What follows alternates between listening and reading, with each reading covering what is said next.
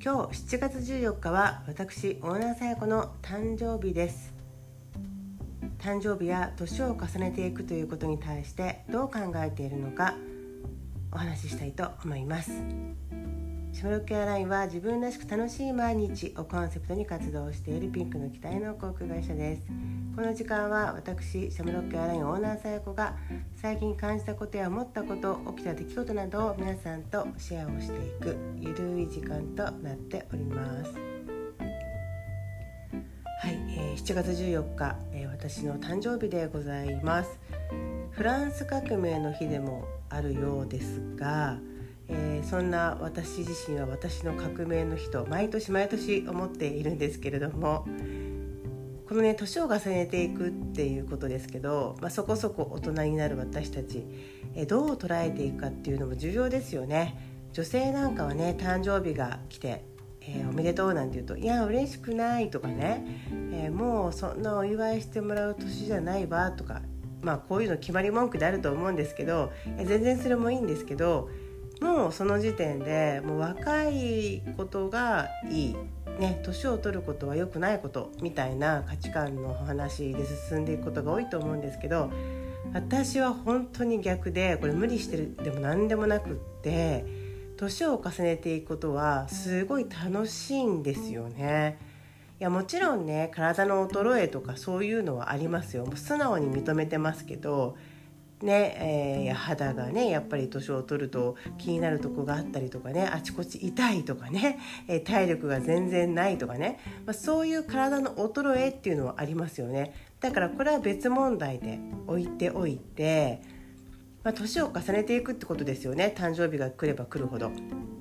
でこれは私いろんなところでお話してるからあの聞いたことがある方もいらっしゃるとは思うんですけど私は年を重ねることっていうのはすごいワクワクするしあのその1年間の中でいろんなことをやっぱり考えて感じて経験したのでまたさらに成長していけるんだなっていうふうに思うんですよね。いや本当これはあの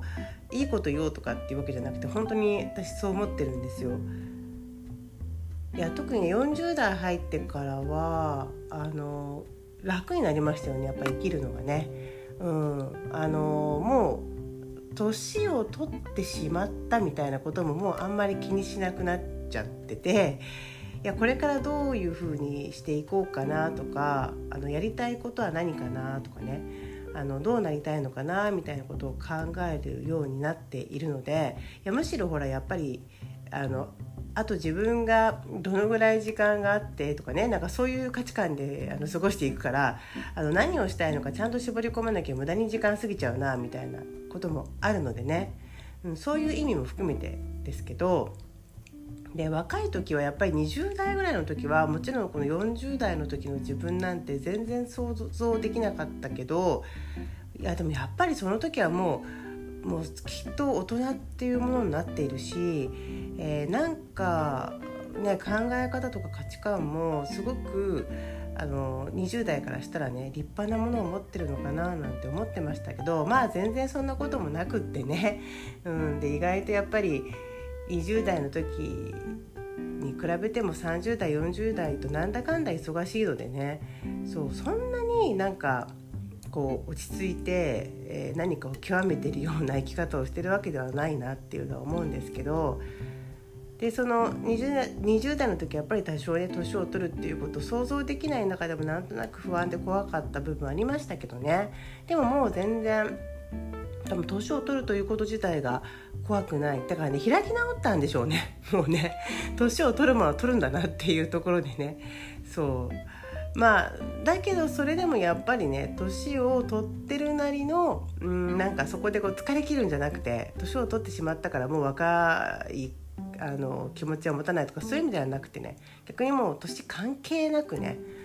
もう自分の好きなものっていうものを、え、身の回りに置くとかそういうあのスタイ,、え、スタイルファッションするとかっていうことを過ごしていけばいいんだなと思いますね。そうそうだから自分の好きなものが分かってきますよね。こう20代30代の頃ってまだ分かってなくて自分の好きなものっていうのが多分外からの目も気にしていただろうし自分がどう思われるだろうかみたいなことも気にしていたんじゃないかなと思うんですよ。でもそれが40代になっていくとあ私こういうの好きじゃないんだなとかこういうのが嫌いで好きでとかなんかそういう自分っていうものが分かってきてそれに対して素直にそれを受け入れるとなんか本当生活するのが生きるのが楽になるんだなっていうことが分かってくるのでそういった意味では本当にもううん年を重ねるのは全然悪いことじゃないなと思いますね。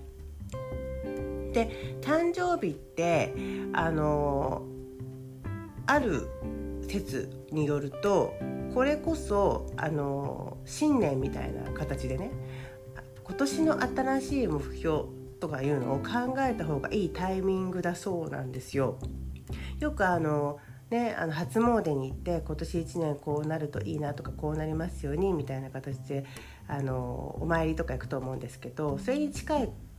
ことをお誕生日にもした方がいいそうで、えー、これもまた新しい年が始まるっていう感覚でね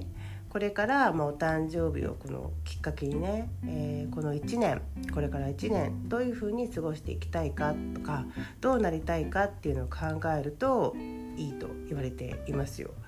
えー、あとねこう今まで不要だったものを捨てるとかねいらないものは、えー、もうあの離れるみたいなものもいいようなのでもちろん物をね断捨離するとかもいいんですけどあとあの人間関係とかねそういうのも思い切って断ち切るっていうのもいいようです。私もそういうのないと思っていたけどやっぱりありますよね、うん、あのそういうものっていう家の中のものっていうのもあるんですけどあとやっぱ人間関係もねやっぱりこうなんかちょっとあんまり気が乗らないなっていう関係性の人と付き合ってたりする部分もあるのでそこはね思い切ってね、えー、もうあの少しずつ離れていった方がいいんじゃないかななんていうのも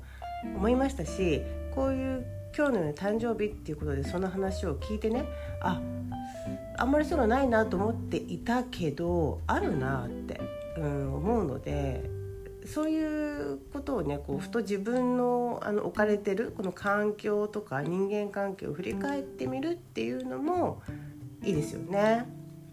であの新たに自分の目標だったりねこうやっていきたいって思うのもいいっていうことなので、えー、次のまたステージを上げるっていう感覚でね考えてみるっていうのはいいんじゃないかなって思います。でここがまたあの大事なところで、まあ、できそうなことを考えるっていうのも、まあ、スモールステップみたいな形でいいとは思うんですけどここで言うところのまた次こうなりたいなっていう考え方っていうのは私はいつもおすすめしてますけどそのできそうからできないかなとかっていうことよりもう自分の本当にこう願望こういうことを望んでるっていうことにもっと気づいてほしいなって思うんですよ。どういうことかというと、えー、自分に嘘をつかないで本当になりたい姿を考えるそうあのできないかもとかじゃなくていや本当はこういう風になりたいんだよなっていうことを認めてもらいたいなって思うんですよね。でこれはすごい勇気がいることなんですよ。だって今の自分に対してできなそうなことも想像する可能性はありますよね。うん。ね、だから例えば私だったら普段講演会とかやっているのでじゃあその講演会やライブをじゃあ東京ドームでやるぞとかねマジソンスケアガーデンでやるぞみたいなだかそういうことを言う思ったとするじゃないですか。それってすごい勇気いりますよね。あのやっぱり誰もやったことがなかったりするからね。でもそういうことを口に出すとか、えー、と思うっていうだけでもすっごい勇気いるんですよ。でもこういうふうに考えることが大事であってでここを自分で思わないように思わないようにしちゃうことが多いんですよね。ねあのこれは別にいろんなジャンルであると思うんですね実はこういうことしてみたかったんだよねとかこういう風になりたいんだよねって思うことたくさん実はあると思うんですねでもそれをね大体閉じ込めていっちゃってるんですよ特に大人になっていけばねいくほど現実が見えてきてだからもうそのなこと無理に決まってるから考えもしないっていうねことだったりとかあと収入とかもねえ今の金額からして無理だからこのぐらい欲しいと思うなんて恥ずかしくて思えないみたいな誰に対して恥ずかしいんだって話なんだけどね誰にも言うわけじゃないんじゃない？でも自分で思うだけでも恥ずかしいと思っちゃうんだよね。えー、例えば年収1,000万円以上欲しいと思うとね本当はね欲しい人って絶対いっぱいいると思うんですよ。だけどそれを言えない？もちろん人に言えないかもしれなくてまず思わない自分でそういう自分でそういうことすら思わない思おうとしないっていうね気持ちがすごく強いんじゃないかと思うんですよね。めちゃくちゃ勇気いるんですけど誰に見せるわけでもないのにあの文字にすら書けないっていうことは正直あると思うんですよね。ドキドキしちゃうっていう感じですよね。考えるだけでドキドキしちゃう。それをじゃあ紙に書いたことだけでもドキドキしちゃうっていう感覚は絶対あると思います。そうその気持ちも分かった上で思い切って自分はもう究極何になったら嬉しいの？どういう状態になったら嬉しいのっていうのをですね是非お誕生日っていうところでですね自分へのプレゼントみたいな形で考えてあげてほしいなって思います。あの本当思うことだけでも本当にダメよね。特に日本人なんて自分の思いとかあんまりさあの言うの慣れてないじゃない？あと自分の今の状態をちゃんと見てから言えみたいなことを言われがちっていうんですか？ねちっちゃい時からもあのそんな夢みたいなこと言ってないでまず目の前のことやれとかね。そうそう。そうやって言われたりすること多いじゃないですか。あの今のまず身の丈に合ったことみたいなことがさだからそういうこといっぱい言われるんですけどいやでも違うんだよね。あの人が願いが叶う時って自分の中で勝手にいやこんなに苦労してまだそんなに苦労してないんだから叶うわけがないとかなんかそういうふうに思いがちなんですけど夢が叶う時ってあんまりこの苦労の量だったりとかあとこう頑張ってきた量みたいなものとあんまり関係ない気がしているんですよ。今まで自分もあのいろいろとねあのありがたいことに願い、まあ、願いというかまあその思いっていうかなんていうかそういうことは叶ってきた方だと思うんですけどなんかそこに対してもう苦労して苦労してやっと掴んだみたいなことではなかったんですよね。それよりも自分がこうなりたいんだっていうものを具体的に思い描いていてどっちかっていうとアンテナを張っていたっていう方が近い気がしますね。なので、えー、思い切ってねそのせっかく生まれてきた自分に対して最高のプレゼントっていうのはやっぱりこうなってあげたい。こうなったこうなってあげたいじゃないか。こうなってて、えー、たらいいなっていうものをですね思い描くっていうことかな、うん、なんかそういうことをですねあのプレゼントしてあげてほしいなって思いますね。でそう思い思うことによって必ずね必ずね環境とかね状況とか人間付き合い変わってきますからいや本当別に慌てることもないですよね。うん本当そうやってこう自分でどうなりたいかなっていうのを考えるきっかけになってもらえたらいいかなと思います。私も、まあ、お誕生日なのでそういうこともね考えてそして近くの神社にお参り行くのもいいらしいんですよ、ね、だからそういうところでねちょっと行ってね、えー、気持ちや考え方のリセットとか、